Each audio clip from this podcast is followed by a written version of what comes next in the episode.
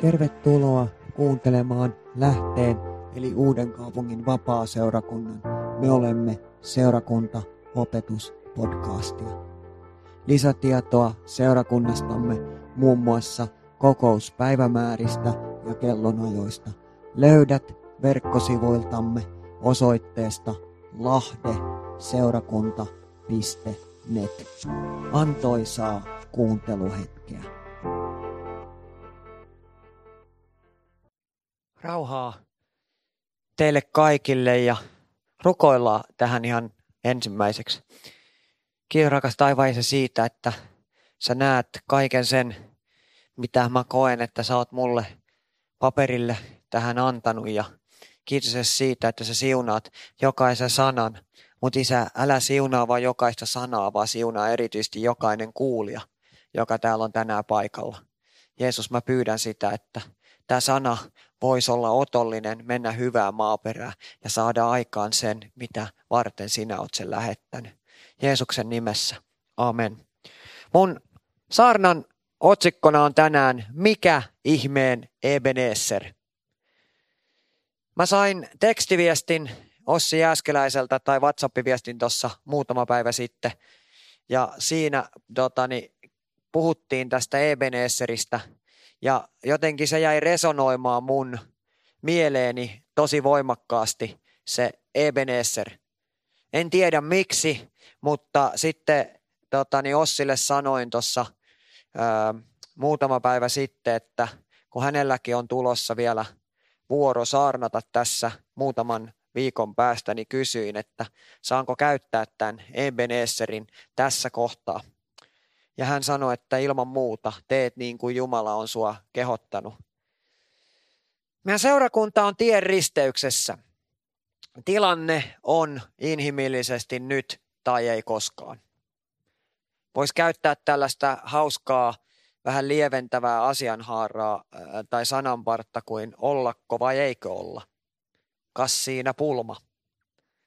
Mutta kuten me tiedetään, niin vaikka me emme ole taloudellisella ja inhimillisellä mittarilla katsoen kovinkaan vahvoilla, tai ainakin jotkut sen tietävät, niin yksi asia, joka erottaa meidät esimerkiksi koripallojoukkueesta, jääkiekkojoukkueesta, poliittisesta puolueesta tai jotani, ää, yksityisyrittäjästä, on se, että meillä tässä tilanteessa ja tässä opetuksessa on jotakin, mitä me kutsumme termillä X-tekijä.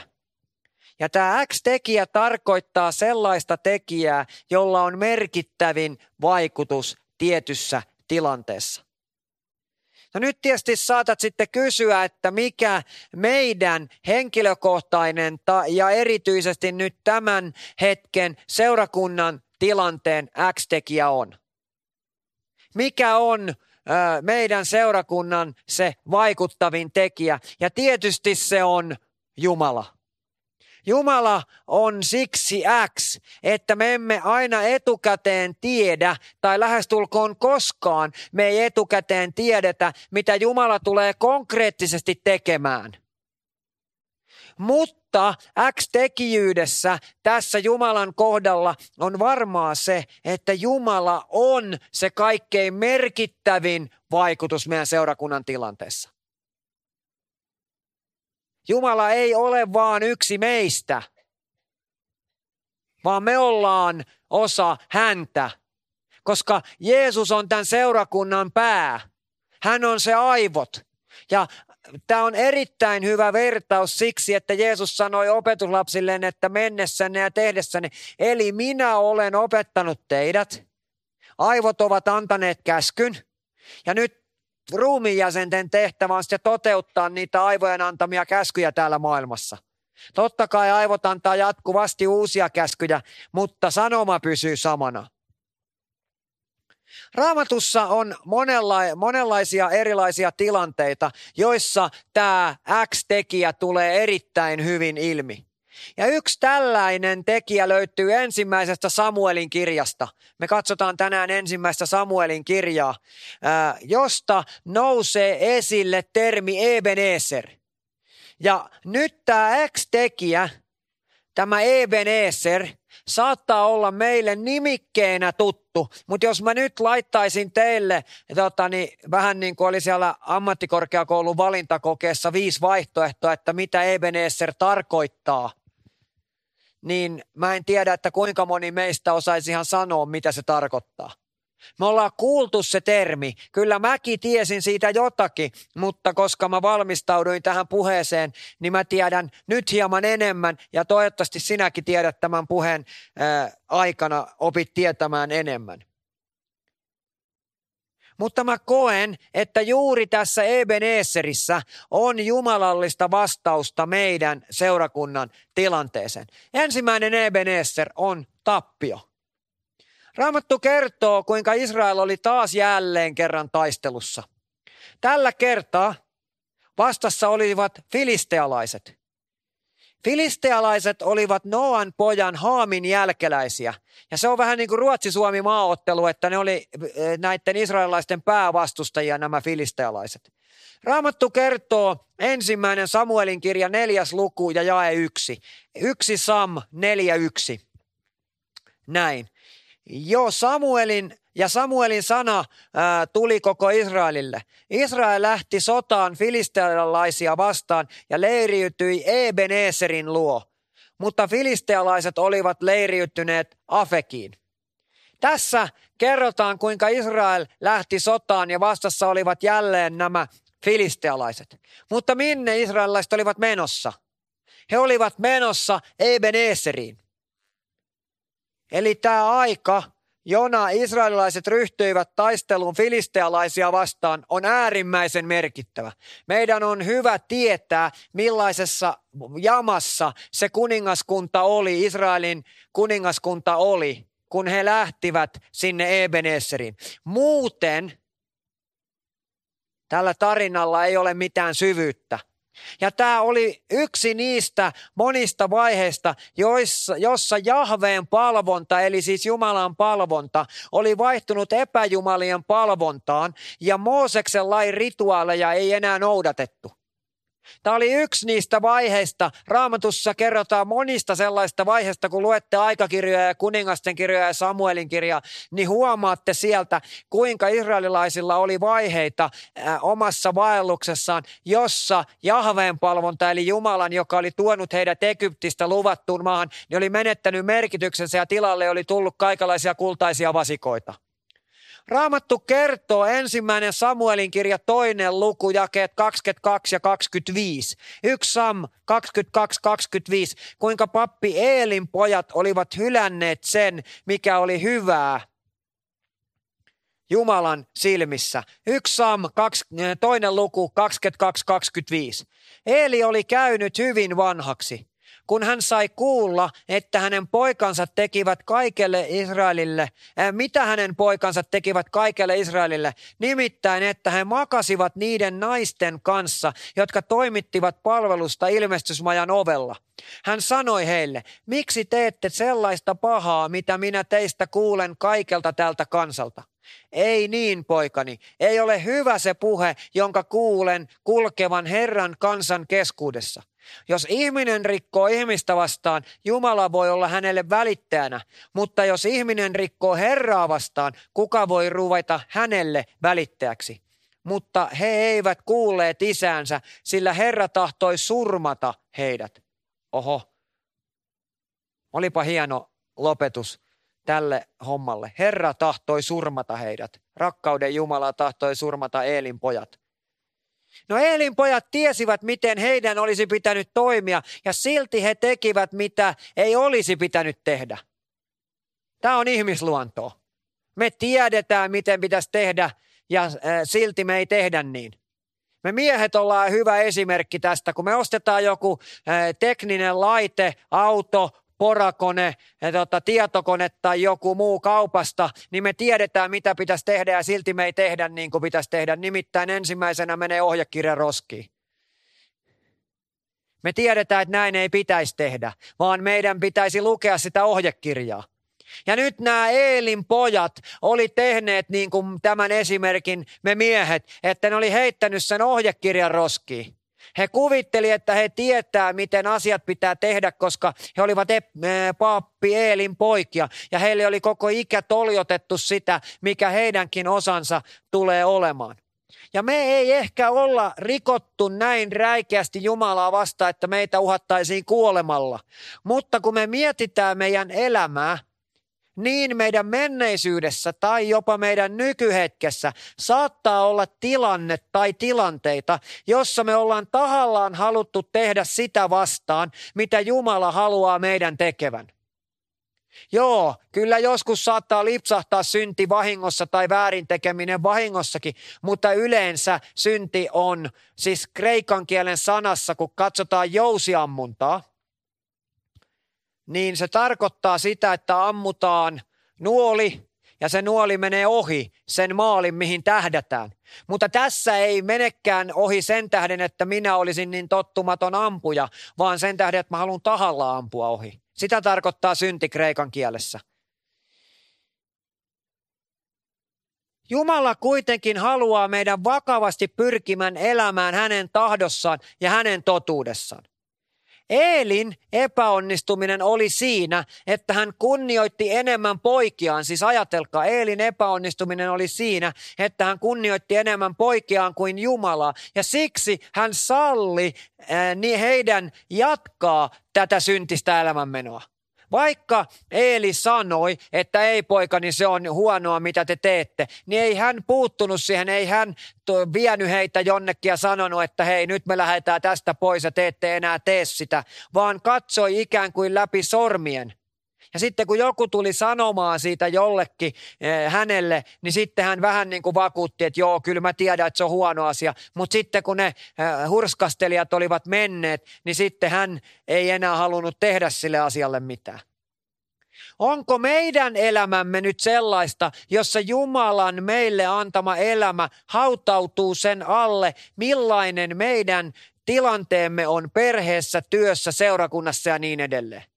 Eli se, mitä Jumala haluaa meidän tekevän, niin Eelilläkin se hautautui siihen, että hänen perheensä oli tärkeämpi, se suhde niihin poikiin oli tärkeämpi. Siitä huolimatta, että Jumala tahtoi tappaa ne pojat, niin oli tärkeämpää vaan, että hänellä säilyy välit siihen totani, sukuun ja sukulaisiin, kuin se, että Jumalan toiminta, Jumalan mielenmukainen toiminta olisi mennyt eteenpäin. Ja Haluammeko me kunnioittaa kautta totella enemmän Jumalaa, tehden sitä, mikä on hänen mielestään oikeaa, sen sijaan, että perhe, työ, ystävyys, seurakunta ja niin edelleen suhteemme saisivat meidät tekemään jotain, mitä Jumala ei halua meidän tekevän. Tällaisessa tilanteessa tämä koko tilanne oli. Ja nyt me tullaan ensimmäisen Samuelin kirjaan neljänteen lukuun ja sen kolmanteen jakeeseen. Ensimmäinen Samuelin kirja, neljäs luku, kolmas jae aina viidenteen jakeeseen. Tässä tilanteessa Israelin vanhimmat kokivat, että heidän tulee noutaa liitonarkki ja tuoda se keskelle sitä leiriä, kun israelilaiset oli lähtenyt, niin kuin muistetaan, niin sotimaan filistealaisia vastaan. 1 Sam 4.3. Kun kansa tuli leiriin, Israelin vanhimmat sanoivat, minkä tähden Herra antoi tänä päivänä filistealaisten voittaa meidät. Ottakaamme Herran liitonarkki siilosta luoksemme, tulkoon se keskellemme pelastamaan meidät vihollistemme käsistä. Kansa lä- lähetti sanan siiloon ja sieltä tuotiin Herran Sebaotin liitonarkki, hänen, joka, jonka valtaistuinta äh, kerubit kannattavat ja Eelin kaksi poikaa, Hofni ja Piinehaas, seurasivat sieltä Jumalan liitonarkkia. Kun sitten Herran liitonarkki tuli leiriin, koko Israel nosti suuren riemuhuudon niin, että maa tömisi.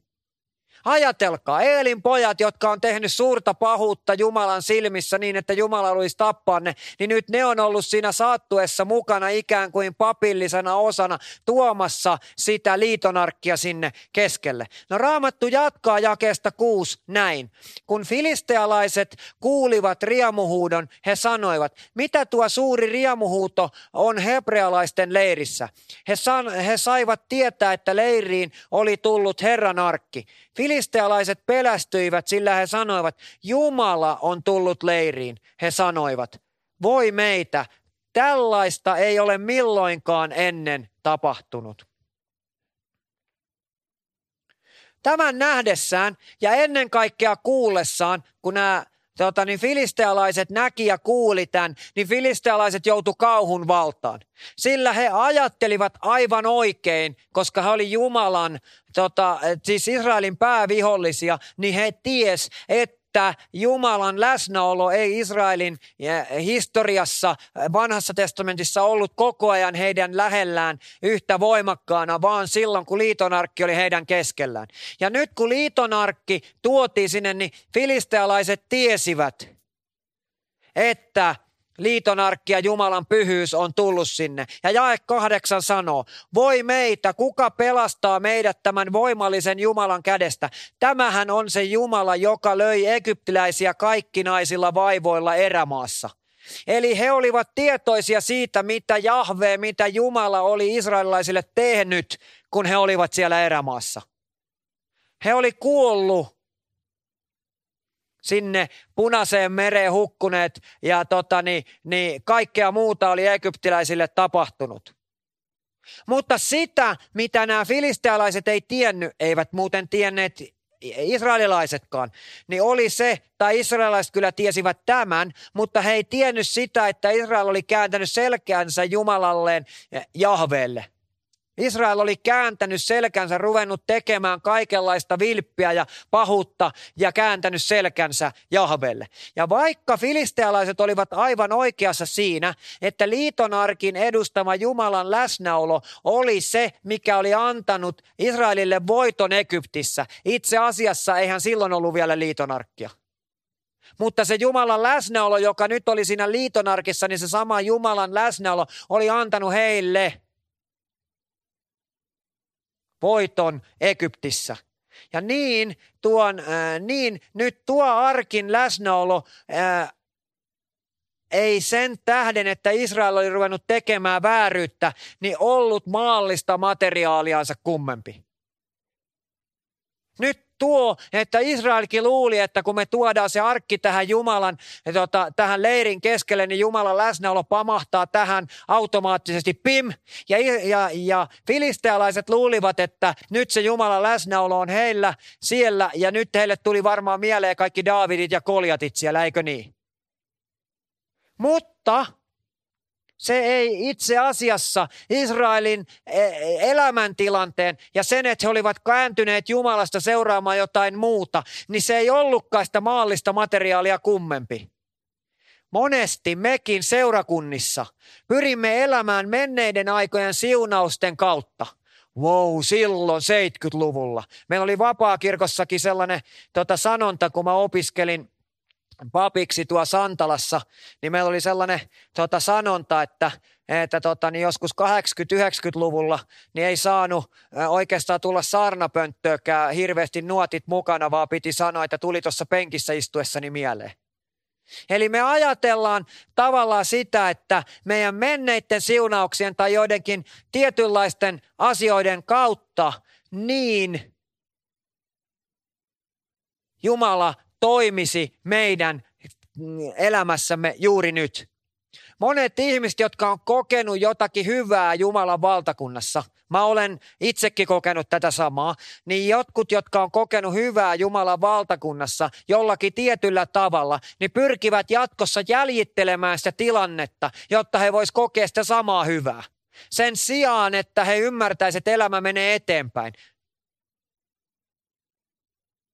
Ihan samalla tavalla, kun me vanhennumme ja näytämme entistä sarmikkaammilta, niin, tota, niin, niin tilanne on vaan se, että, että eihän me voida estää sitä. Niinhän me voida myöskään estää sitä, että meidän elämämme menee eteenpäin. Ja israelilaisilla oli väärä luottamus siihen, että kun kerran Jumala oli auttanut heitä menneisyydessä, niin huolimatta siitä, että he olivat valinneet vääryyden tekemisen Jumalan tahdon tekemisen sijaan, niin hän hauttaisi heitä edelleen.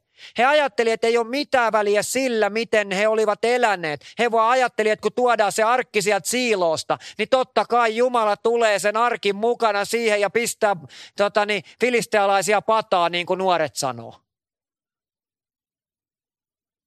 Tämä on aivan looginen ajatus. Siis se, että Jumalan läsnäolo pistää niitä filistealaisia pataa, niinhän se tekeekin. Mutta he ei ollut ymmärtänyt sitä, että sitä läsnäoloa ei ollut siinä arkissa siksi, että he oli valinnut tehdä vääryyttä. Meidänkin on siis oltava äärimmäisen tarkkana siitä, että me ei perusteta meidän tulevaisuuden toivoamme siihen, että auttoihan Jumala meitä eilenkin. Ei. Ei me voida perustaa meidän tulevaisuuden toivoa siihen, että auttohan Jumala meitä ennenkin, vaan siihen, että meillä yksilöinä ja yhteisönä on todellinen ja elävä suhde Jumalaa.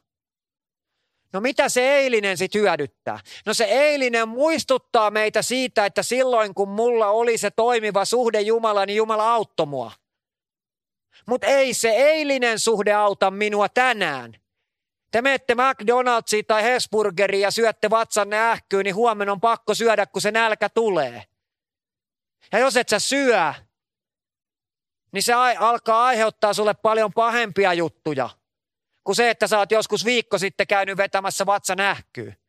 Kahden viikon syömättömyys on paljon pahempi kuin yhden kerran ähky. Mutta se tilanne on se, että se muistuttaa meitä siitä, että ruoka on meille hyväksi.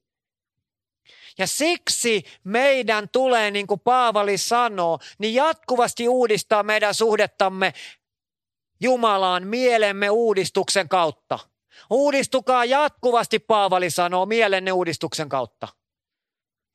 Ja koska tämä Israel toimi juuri menneisyyteen syyteensä luottaen ja vähät välitti siitä, oliko heillä todellinen ja elävä suhde Jahven kanssa, niin he kärsivät tappion ja liiton arkki kuljetettiin sotasaaliina Ebeneseristä Astodiin.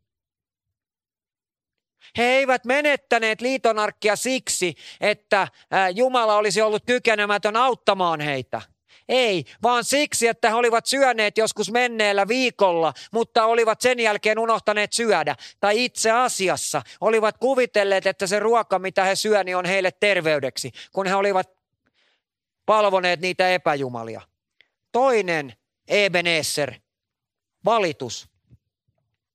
Israelaiset siis valheellisesti luulivat, että Jumalan siunauksen sade jatkuisi siitäkin huolimatta, että heillä ei enää ollut Jahven kanssa todellista elävää suhdetta.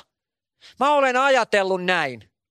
Jumala on tullut joskus mulle niin äh, itsestään selväksi, että mä voin elää ihan miten mä haluan, huolimatta siitä, mitä Jumala haluaisi mun tekevän. Ja sitten kun mulla on oikeasti hätä, niin mä vaan menen polvilleni ja huudan tarpeeksi kovaa, niin Jumala kyllä varmasti kuulee.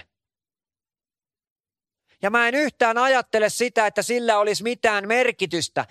Nyt me tullaan siihen, että kyllä sillä on, kyllä Jumala kuulee meitä, vaikka me oltaisiin eletty miten. Mutta me tullaan siihen avaimeen, mitä pitää tapahtua siinä välissä.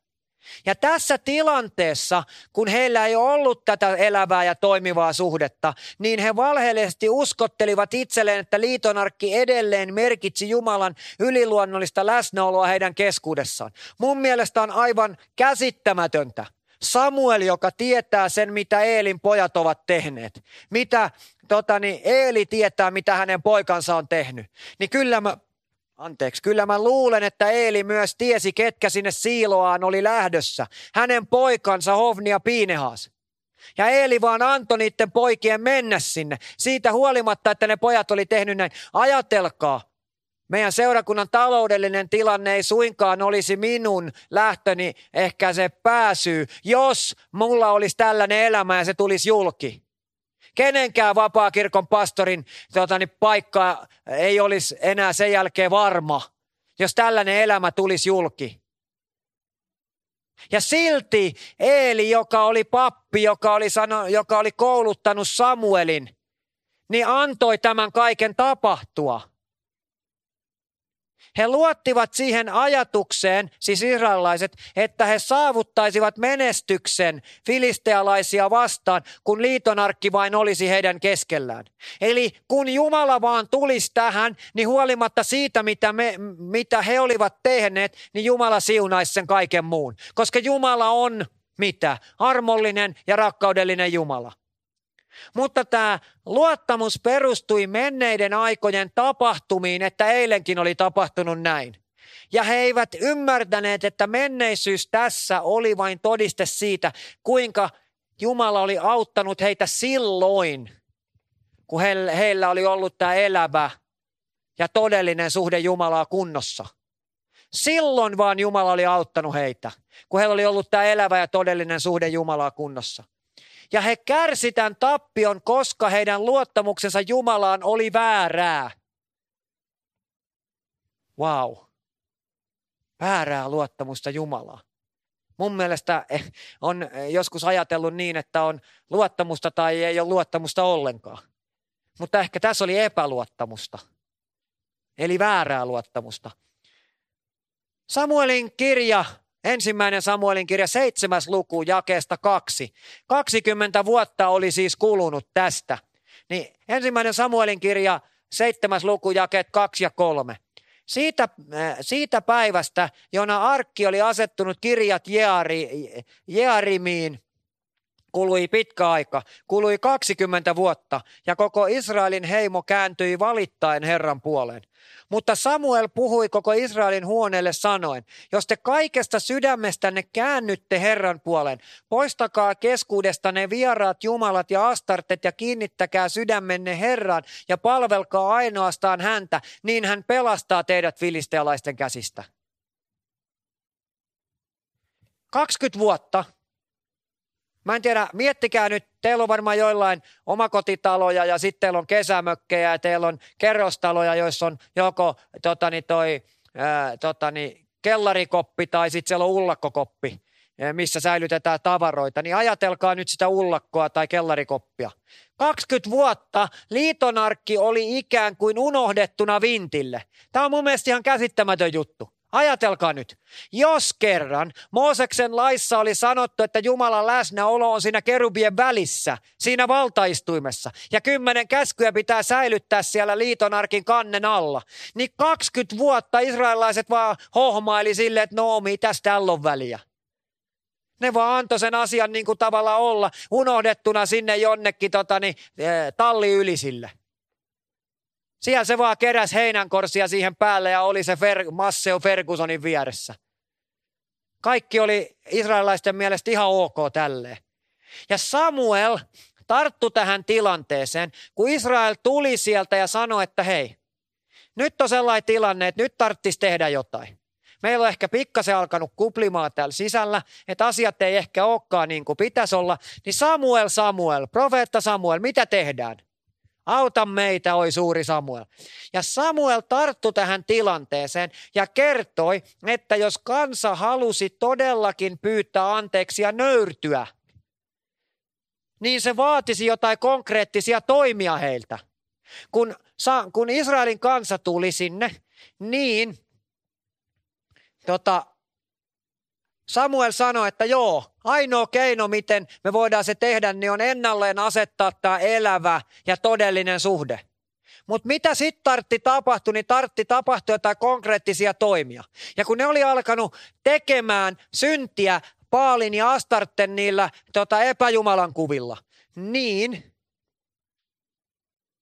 mitä Jeesus sanoi? Jos silmäsi viettelee sinut, niin repäise silmäsi irti ja heitä se menemään. On parempi, että menet silmäpuolena taivaaseen, kuin että menet kahdella silmällä helvettiin.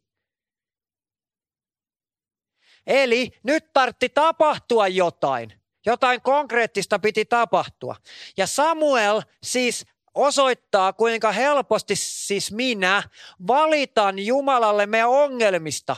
Samalla hetkellä, kun mä kieltäydyn muuttamasta niitä asioita, joita Jumala haluaa, ja minä tiedän, että mun tulisi muuttaa. Siis ajatelkaa nyt laihdutuskuuria. Siis älkää ryhtykö laihduttamaan kukaan, mutta ajatelkaa laihdutuskuuria. Mikä on laihdutuskuurin kaikkein hankalin osuus? Vielä yksi karkkipussi. Ja sit. Tai mikä on tupakan polton lopettamisen hankalin juttu? No vielä yksi tupakka. Ja nyt mä en halua moralisoida teitä tupakan poltosta tai laihdutuskuureista tai mistä, vaan saada teidät ymmärtämään sen, kuinka meidän mieli toimii. Kun me halutaan, että joku ratkaisee meidän ongelmat, niin me halutaan, että joku ratkaisee ne ongelmat ilman, että mun tarvii tehdä sille asialle mitään. Koskaan. Että mä istun täällä pyhässä totani, yhteydessä kolmiyhteisen Jumalan ja hyvien seurakuntaystävieni kanssa ja odotan, että tässä Jumala tekee kaikki asiat ja kun mä lähden tästä, niin mä tiedän, että mun AMK-valintakokeet on huomenna suoritettu. Että mun ei tarvi enää osallistua niihin, kun Jumala on ne tässä nyt jo tehnyt. Ja mä en voi enää mokata niitä. Me jopa jätämme tällöin huomiotta ne neuvot, joita Jumala on meille valmis tarjoamaan. Ja tämä on surullista. Kun Jumala sanoo, että teen näin, niin hän kohtaa sellaisen kolmevuotiaan lapsen, joka sanoo, enkä tee. Me ollaan kaikki oltu joskus kolmevuotiaat lapsia. Ja me ollaan joskus sanonut, että enkä tee. Koska me luullaan, että me tiedetään, miten asiat on. Miksi lasten nukuttaminen on niin haastavaa? Siksi, koska ne lapset ei tiedä, että ne tarvii unta. Mutta Jumala tietää, että me tarvitaan. Ja me käyttäydytään näiden lasten tavoin. Samuel siis vaati israelilaisia luopumaan epäjumalista ja niin edelleen. Ja nyt tulee se tärkeä juttu tässä hommassa. Samuel ei missään nimessä ajatellut, että ne epäjumalat olisi ollut fyysisesti millään tavalla vaarallisia. Siis ei. Ne ei voinut tehdä, ei joku puinen kuvatus voi tehdä sinulle mitään. Mutta ne oli saanut kansan mielessä ja sydämessä sen ensimmäisen sijan ja siksi ne piti hävittää. Koska kenen pitää saada ensimmäinen sija? No me miehet tiedetään, että vaimojen tietysti. Mutta tota, niin, tilanne on vaan se, että itse asiassa se on kyllä Jumala, jonka täytyy saada se kaikkein ensimmäinen sija. Mutta tilanne oli vaan se, että he oli siis luopunut siitä suhteesta. Ja usein me puhutaan rahasta, mammonasta ja niin edelleen, kaikesta konkreettisesta, niin kuin tässä oli nämä paalit ja astartet. Mutta me unohdetaan se yksi tärkeä asia, johon mä haluan nyt teidän, jonka mä haluan teidän kirjoittavan sinne. Jos te teette muistinpanoja, niin kirjoittakaa tämä itsellenne ylös. Epäusko, epäusko on epäjumala. Epäusko on epäjumala, koska silloin kun epäusko tulee Jumalan ja mun uskon väliin, niin se tulee ensimmäiseksi. Epäusko on epäjumala. Ja aivan samalla tavalla kuin Samuel sanoi, että heittäkää ne pois, ne paalit ja astartet, niin meidän tulee heittää pois tietokoneet, televisiot, rahat, mammonat, kaikki, jotka estää Jumalaa olemasta ykkönen. Mutta meidän pitää myös ajaa se epäusko meistä ulos. Koska jos se pääsee sinne ja sanoo, että tästä ei tule enää mitään, niin silloin siitä ei tule enää mitään. Yksinkertaisesti. Mä demonstroin tätä näin. On olemassa tämmöinen hauska juttu, jossa kysytään, että tota, minkä väristä on ruoho? No, se on tietysti vihreätä. Minkä väristä on noi, noi e, tuolta se, toiselta kirkolta tuodut tuolien päälliset? No ne on kans vähän vihertäviä. Minkä värisiä on noin meidän ikkunaverhot? Nekin on vähän vihertäviä. Mitä lehmä juo? Kuinka moni ajatteli maitoa? Eli tilanne on se, että jos me harhaudutaan, jos meidän ajatusmaailmaa sotketaan jollain muulla kuin Jumalan valtakunnalla, niin silloin me harhaudutaan ajattelemaan niin, että ei ole olemassa Jumalan valtakuntaa, joka voi. On vaan olemassa Jumalan valtakunta, joka on, mutta se ei voi. Ja silloin me edetä, eletään niistä menneistä siunauksista käsiä ja katsotaan sinne, että tuolla me saatiin ne voitot ja kiitetään Jumalaa ja sanotaan, että hyvin tehty Jumala, tuolla me ollaan tyytyväisiä, me ei tarvita enää mitään. Mä sanoin mun terapeutille, ja tämä menee internettiin nyt tämä puhe, mä olen tosi rehellinen teille. Mä sanoin mun terapeutille, kun mun tilanne on nyt muuttumassa – että mä en voi niin kuin tiedä, mitä mun elämäntilanteessa tulee nyt ihan tarkalleen tapahtumaan, Jumala tietää. Niin mä sanoin mun terapeutille, että mä kuvittelen, että mä olen äh, itseäni niin paljon nyt tämän vuoden aikana niin kuin tutkiskellut sun kanssa, että mä koen, että mä en ehkä tarvitse sua, jos se tulee niin haastavaksi, että mä en voi enää toista vuotta käydä, kun mä saan kolme vuotta siellä käydä.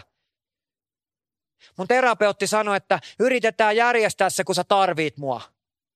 Ja kun mä olin kaksi kertaa käynyt sen jälkeen, kun me päätettiin, että me jatketaan, niin mä sanoin mun terapeutille, kiitos, että et antanut periksi.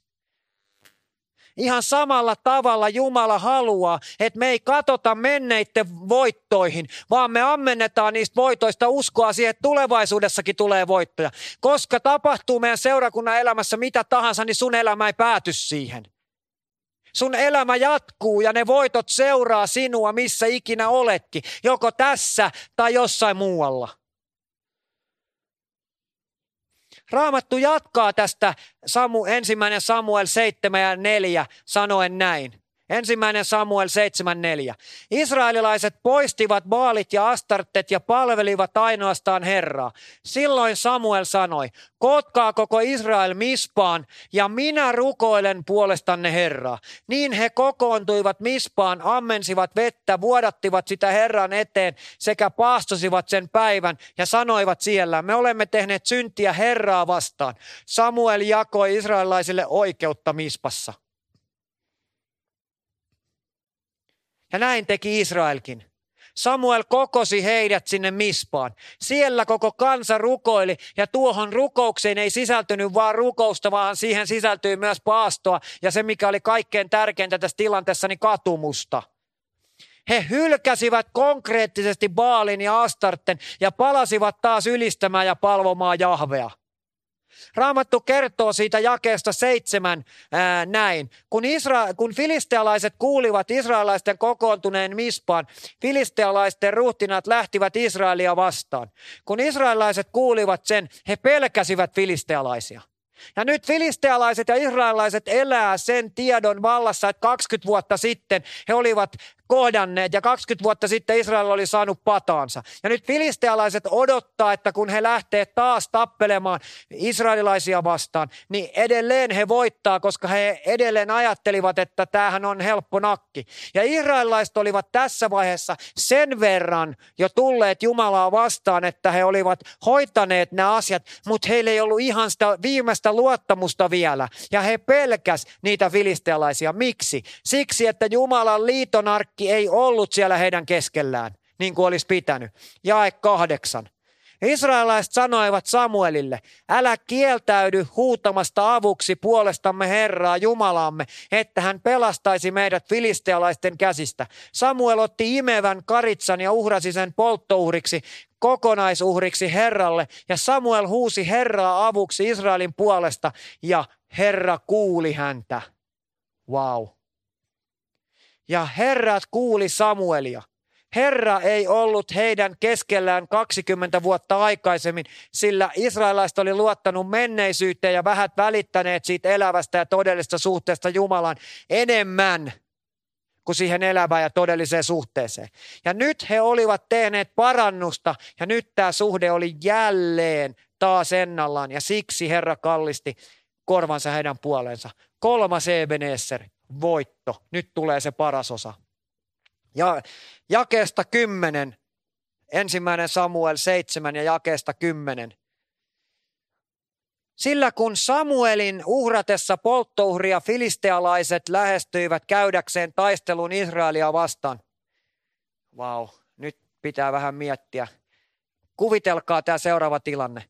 Herra jylisi kovalla ukkosen jyrinällä sinä päivänä filistealaisia vastaan ja saattoi heidät hämminkin niin, että Israel voitti heidät. Israelin miehet lähtivät Mispasta ja ajoivat filistealaisia takaa surmaten heitä aina Bet Kaaronin alapuolelle asti. Wow. Siis kun mä luen vanhaa testamenttia, niin täällä on ihan uskomattomia juttuja – Ajatelkaa nyt, että kun tota, niin me ollaan tässä ehtoollisella ja sanotaan, että Jumala hei, ehkä oltaisiin voitu tehdä vähän paremmin, ehkä ei, riippuen siitä, mikä meidän sydämen asenne itse kullakin on. Niin sitten kun ehtoollista nautitaan, niin Jumala alkoisi täällä vaan jylisemään ukkosen äänellä ja ajaisi pois kaikki vihollisen voimat. Wow. Vaikka sitä ei tapahdu ehkä konkreettisesti niin kuin tuossa tapahtui, niin se tapahtuu aivan varmasti. Ja kun nämä filistealaiset lähestyivät käydäkseen taistelun, niin Herra jylisi kovalla ukkosen jylinä, jyrinällä sinä päivänä filistealaisia vastaan ja saattoi heidät hämminkiin. Mä, haluun, mä olisin halunnut olla näkemässä ne kysymysmerkit. Tiedättekö te, miksi ne oli hämmingissä? Kun ne oli kuvitellut, että ne vaan marssii sinne lamps, lamps, lamps, lamps, lamps, lamps, lamps. Vähän niin kuin Stalin oli ajatellut, että me tullaan vaan tuosta niin rajan yli ja mennään Helsinkiin ja laitetaan lippu sinne tota Suomenlinnan salkoon ja homma hoidettu. Mutta eipäs käynytkään niin koska israelilaiset oli tehneet mitä? He olivat jälleen luottaneet Jahveen. Ja nyt, mikä oli kaikista hienointa, heillä ei ollut mitään menneisyyden kahletta, mitään liitonarkkia siellä heidän keskellään, vaan heillä oli ainoastaan konkreettinen luottamus Jumalan, ei mihinkään kultaan ja äh, totani, äh, patsaisiin. Vaikka Jumala oli sanonut, että ne on tosi tärkeitä teille. Ja tässä on oivallinen esimerkki siitä, mitä meidän Herramme tahtoo tehdä henkilökohtaisesti ja meidän seurakunnan elämässä. Vihollinen on nyt kysynyt meiltä. Arvatkaa, mitä vihollinen on kysynyt. Onko Jumala todella sanonut kautta luvannut, että tästä seurakunnasta tulee uuden kaupungin palvontapaikka? Anneli Hirvasoja on sanonut niin. Me ollaan koettu niin, että tästä seurakunnasta tulee uuden kaupungin palvontapaikka. Me ollaan koettu mitä? Että tästä seurakunnasta tulee uuden kaupungin palvontapaikka. 11.11. Mitä te haluatte? Mitä te haluatte? Sitäkö, että arkki tulee tohon ja me kuvitellaan, että Jumala on meidän keskellä, vaan vaiko sitä, että arkkia ei tuoda tohon ja me tiedetään, että Jumala on meidän keskellä? Mitä sinä haluat? Mik, kuinka suuri on sun Jumalas? Sun Jumalas ei ole minun Jumalani. Minun Jumalani ei ole sinun Jumalasi. Se, että onko meillä pappia tai vanhimmistoa tai mitään, niin me voidaan silti olla niitä aseita, jotka on rakennettu sitä varten, että vihollinen vapisis. Että me oltaisiin niin kuin Daavid, että me tiedettäisiin, että me voidaan voittaa se Goliat, vaikka kukaan muu ei uskoisi siihen. Riittää, että on olemassa yksi Daavid. Kuinka helppoa ne filistealaiset oli lyödä sen jälkeen, kun se Daavid oli tappanut sen Goliatin. Tän mä haluan sanoa sulle, kuinka suuri sun Jumalas on. Raamattu jatkaa Ensimmäinen Samuelin kirja, seitsemäs luku ja jae 12. Ja nyt tulee se Ebenezer. Nyt tulee se Ebenezer. Samuel otti kiven ja pani sen mispaan ja Seemin välille, Seenin välille. Se siis pani sen mispan ja Seenin välille ja antoi sille nimen Ebenezer, pelastuksen kivi. Ja sanoi, tähän asti Herra on meitä auttanut. Tähän asti Herra on meitä auttanut. Mutta tiedättekö mitä? Jotkut tutkijat on sanonut, ei ne voi tietää Samuelin ajatuksia jostain tuhansia vuosien takaa, mutta kun on pähkäillyt tätä juttua, niin Samuel ei suinkaan luovuttanut siinä, että tähän ollaan päästy ja loppua sitten historiaa. Vaan Samuel tiesi, että koska me ollaan päästy tähän asti, niin mä pystytään tämän kiven, koska me tullaan jatkamaan tästä voitokkaina eteenpäin. Ja Israel oli filistealaisten kautta kokenut paljon vaikeuksia, mutta nyt Jumala osoitti pelastavan voimansa. Vastineena tästä israelaiset asettivat kiven muistoksi Jumalan suuresta avusta ja vapautuksesta. Kun me olemme nyt kohdanneet haastavan tilanteen, niin meidän tulee panna meidän toivomme ja luottamuksemme siihen, joka syntyy todellisesta elävästä suhteesta Jumalaan. Eli siihen X-tekijään, siihen, jolla on kaikkein vaikuttavin vaikutus tässä tilanteessa, siihen X-tekijään eli Jumalaan, meidän Ebeneserimme. Ja tämä suhde ja siitä saatava voitto tarvitsevat vain näiden asioiden ymmärtämistä, että me luovutetaan meidän tilanne kokonaan Jumalalle. Me etsitään Jumalan suosiota siksi, että me tiedetään tämän seurakunnan olevan Jumalan seurakunta. Me tiedostetaan Jumalan suvereniteetti eli ylivalta nykyisessä tilanteessa. Me ylistetään Jumalan kirkkautta ja me lohdutamme itseämme hänen lupauksillaan. Ja me tunnustamme täydellistä riippuvuutta Jumalasta, ei mihinkään muuhun, jotta me saavutetaan meidän Ebenesterimme. Ja näin tehdessämme me kuulutamme kaikille sitä, kuinka Jumalan pyhähenki on meissä ja että Jumala taistelee taistelumme meidän puolestamme. Ja tiedättekö, mikä tässä on parasta? Jumala voittaa aina. Jumala voittaa aina. Jumala voittaa aina. Yes, hyvä Jumala. Jeremia 29 ja 11. Jeremia 29 ja 11. Sillä minä tunnen ajatukseni, jotka minulla on teitä kohtaan, sanoo Herra. Rauhan eikä turmion ajatukset, antaakseni teille tulevaisuuden ja toivon. Te huudatte minua avuksenne, tulette ja rukoilette minua ja kuulen teitä. Te etsitte minua ja löydätte minut, sillä te etsitte minua kaikesta sydämestänne. Nyt mä kysyn tähän loppuun, kun me rukoillaan. Nyt mä kysyn sulta ihan oman tunnon kysymyksen. Onko sulla joku nyt sellainen asia, joka Jumalan pitää voittaa? Sun elämässä, sun henkilökohtaisessa elämässä. Me tiedetään, mitkä ne asiat meidän seurakunnan elämässä on, jotka Jumalan pitää voittaa. Joka päivä, ei vaan silloin, kun meillä menee huonosti, vaan myös silloin, kun menee hyvin. Mutta jos sulla on nyt joku mikä tahansa konkreettinen asia tai asioita, niin ala nyt vaan miettiä niitä sun mielessäsi. Ja muista, että Jumala voittaa aina. Joten meidän haasteemme on, muistelkaa niitä asioita, joten meidän haasteemme on pystyttää mieleemme oma Ebenezer. Tulla Jumalan luo ja sanoa, että anteeksi, jos kautta kun olemme, emme ole pelänneet sinua enemmän kuin ihmistä. Ja tämä ehtoollinen tänään antaa meille uuden alun seurakuntana ja yksilöinä, kun me saadaan jättää taaksemme kaikki epäluottamus ja epäily ja uudelleen kiinnittää meidän katsemme ja toivomme Jumalan, luottaen siihen, että hän on joka hetki koko ajan meidän Ebeneserimme ja auttajamme tästäkin eteenpäin. Joo, meille tulee niitä hetkiä, jolloin me epäillään. Mutta tiedättekö, miksi niitä hetkiä tulee? Siksi, että jos ei niitä tulisi, niin me ei tarvittaisi Jumalaa mihinkään. Jos ei pimeitä laaksoja tulisi, niin me ei tarvittaisi hänen johdatusta, koska vihreillä niityillä ei tarvi johdatusta. Siellä on hyvä olla. Kiitos rakas taivaisa siitä, että tämä on sun seurakunta. Tämä ei ole Ossin tai vanhimmiston tai näiden ihmisten seurakunta. Tämä on pyhän kolmiyhteisen Jumalan seurakunta.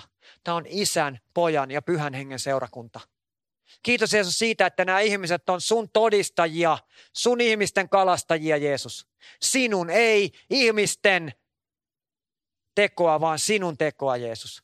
Sä olet henkäyttänyt heihin elämähengen. Sä olet antanut Isä heille kaiken sen, mitä he tarvitsevat sinun kanssasi vaeltamiseen Jeesus. Sä oot pelastanut heidät, jotta he sais nauttia ikuisesta onnesta ja yltäkylläisyydestä kerran taivassa. Mutta sä olet Jeesus pelastanut heidät myös siksi, että mahdollisimman moni heidän kauttaan saisi nauttia siitä. Ja mikä parasta, sä et vaadi sitä heiltä, vaan sä annat heille niin paljon iloa ja riemua siitä, kun ihmisiä alkaa tulemaan uskoa. Se on parasta, mitä oman uskon tulemisen jälkeen voi kokea, on se, kun näkee lähellä olevien ihmisten oman ää, julistuksen kautta Jumalan tekevän sen ihmeen niiden ihmisten elämässä. Ja nyt mä Jeesus rukoilen kaikkien niiden asioiden puolesta, jotka ihmiset mietti täällä mielessä, mihin he tarvii nyt Jeesus sun yliluonnollista kosketusta. Sitä kosketusta, jota ei voi pastorit, ei vanhimmistot, ei toiset seurakuntalaiset, ei kukaan voi tehdä heidän puolestaan muuta kuin sinä.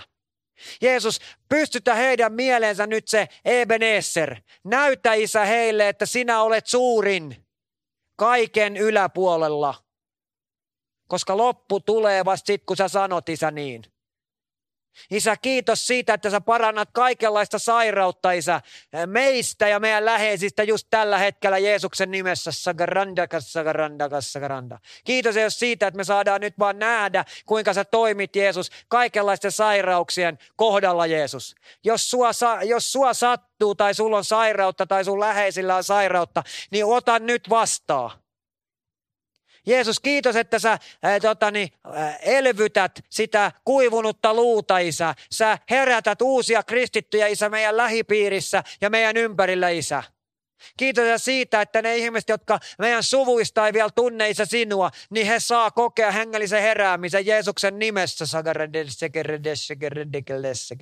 Kiitos Jeesus siitä, että mä saan julistaa tässä ja nyt Jeesus, että sieluja tulee pelastumaan Jeesus. Ja kiitos Jeesus siitä, että mä saan sanoa, että tämä seurakunta on sun seurakunta. Isä, me voidaan tehdä vaikka kuinka millaisia päätöksiä, mutta loppukädessä tämä on sun seurakunta. Ja isä, mä haluan rukoilla nyt vanhimmiston puolesta. Mä haluan isä rukoilla Sami Westerholmin puolesta. Ja mä haluan erityisesti rukoilla kaikkien seurakuntalaisten puolesta, jotka tulee sinne 11.11. olevaan seurakunnan kokoukseen. Että Jeesus meillä, joilla on korvat, niin me kuultais, mitä henki seurakunnalle sanoo. Mutta Jeesus, sä sanot, että olkaa mielellä, nostakaa päänne. Teidän vapautuksenne aikaan tulossa. Kiitos Jeesus siitä, että sä pystytät meidän mieleen oikean korvan ja vasemman korvan välille sen Ebenesterin niin kuin Samuelkin pystytti niiden kahden paikan välille Ebenesterin. Niin sä, kun me ajatukset risteilee meidän päässä, niin ne aina kulkee sen Ebenesterin kautta. Kiitos Jeesus siitä, että sä oot voittaja. Kiitos, että tämä armopöytä kertoo siitä, mitä sä oot tehnyt joskus kerran meidän edestä, jotta Isä me saataisiin olla tässä. Jeesus, mä haluan sanoa, että jos mä olen tehnyt syntiä niin kuin olenkin, niin tehnyt syntiä sua vastaan, niin anna se Isä mulle anteeksi. Isä, jos me ollaan seurakuntana ja kun me ollaan seurakuntana, Isä, toimittu myös väärin, niin anna se Isä meille anteeksi. Isä, me ollaan tuhjaa, ja poikia ja tyttäriä ja me ollaan siellä sikojen keskellä ja tajutaan, että meillä ei ole mitään muuta kuin palata kotiin. Ja sit sä annat meille sinettisormukset ja parhaat vaatteet. Kiitos Jeesus siitä, mitä sä oot tehnyt silloin kerran, kun sä oot isä kuollut mun syntien puolesta se mun pelastuksen hetki oli vaan seurausta siitä, mutta se paljon tärkeämpi hetki oli se Getsemaanen hetki, jolloin sä sanoit, että tapahtuko isä sun tahto. Ja sitten se ristin polku, joka alkoi siitä. Kiitos Jeesus siitä, että me saadaan olla tässä ja nyt. Ja luottaa siihen, että meidän sydämessä sykkii Jeesus ja meidän seurakunnan sydämessä sykkii Jeesus.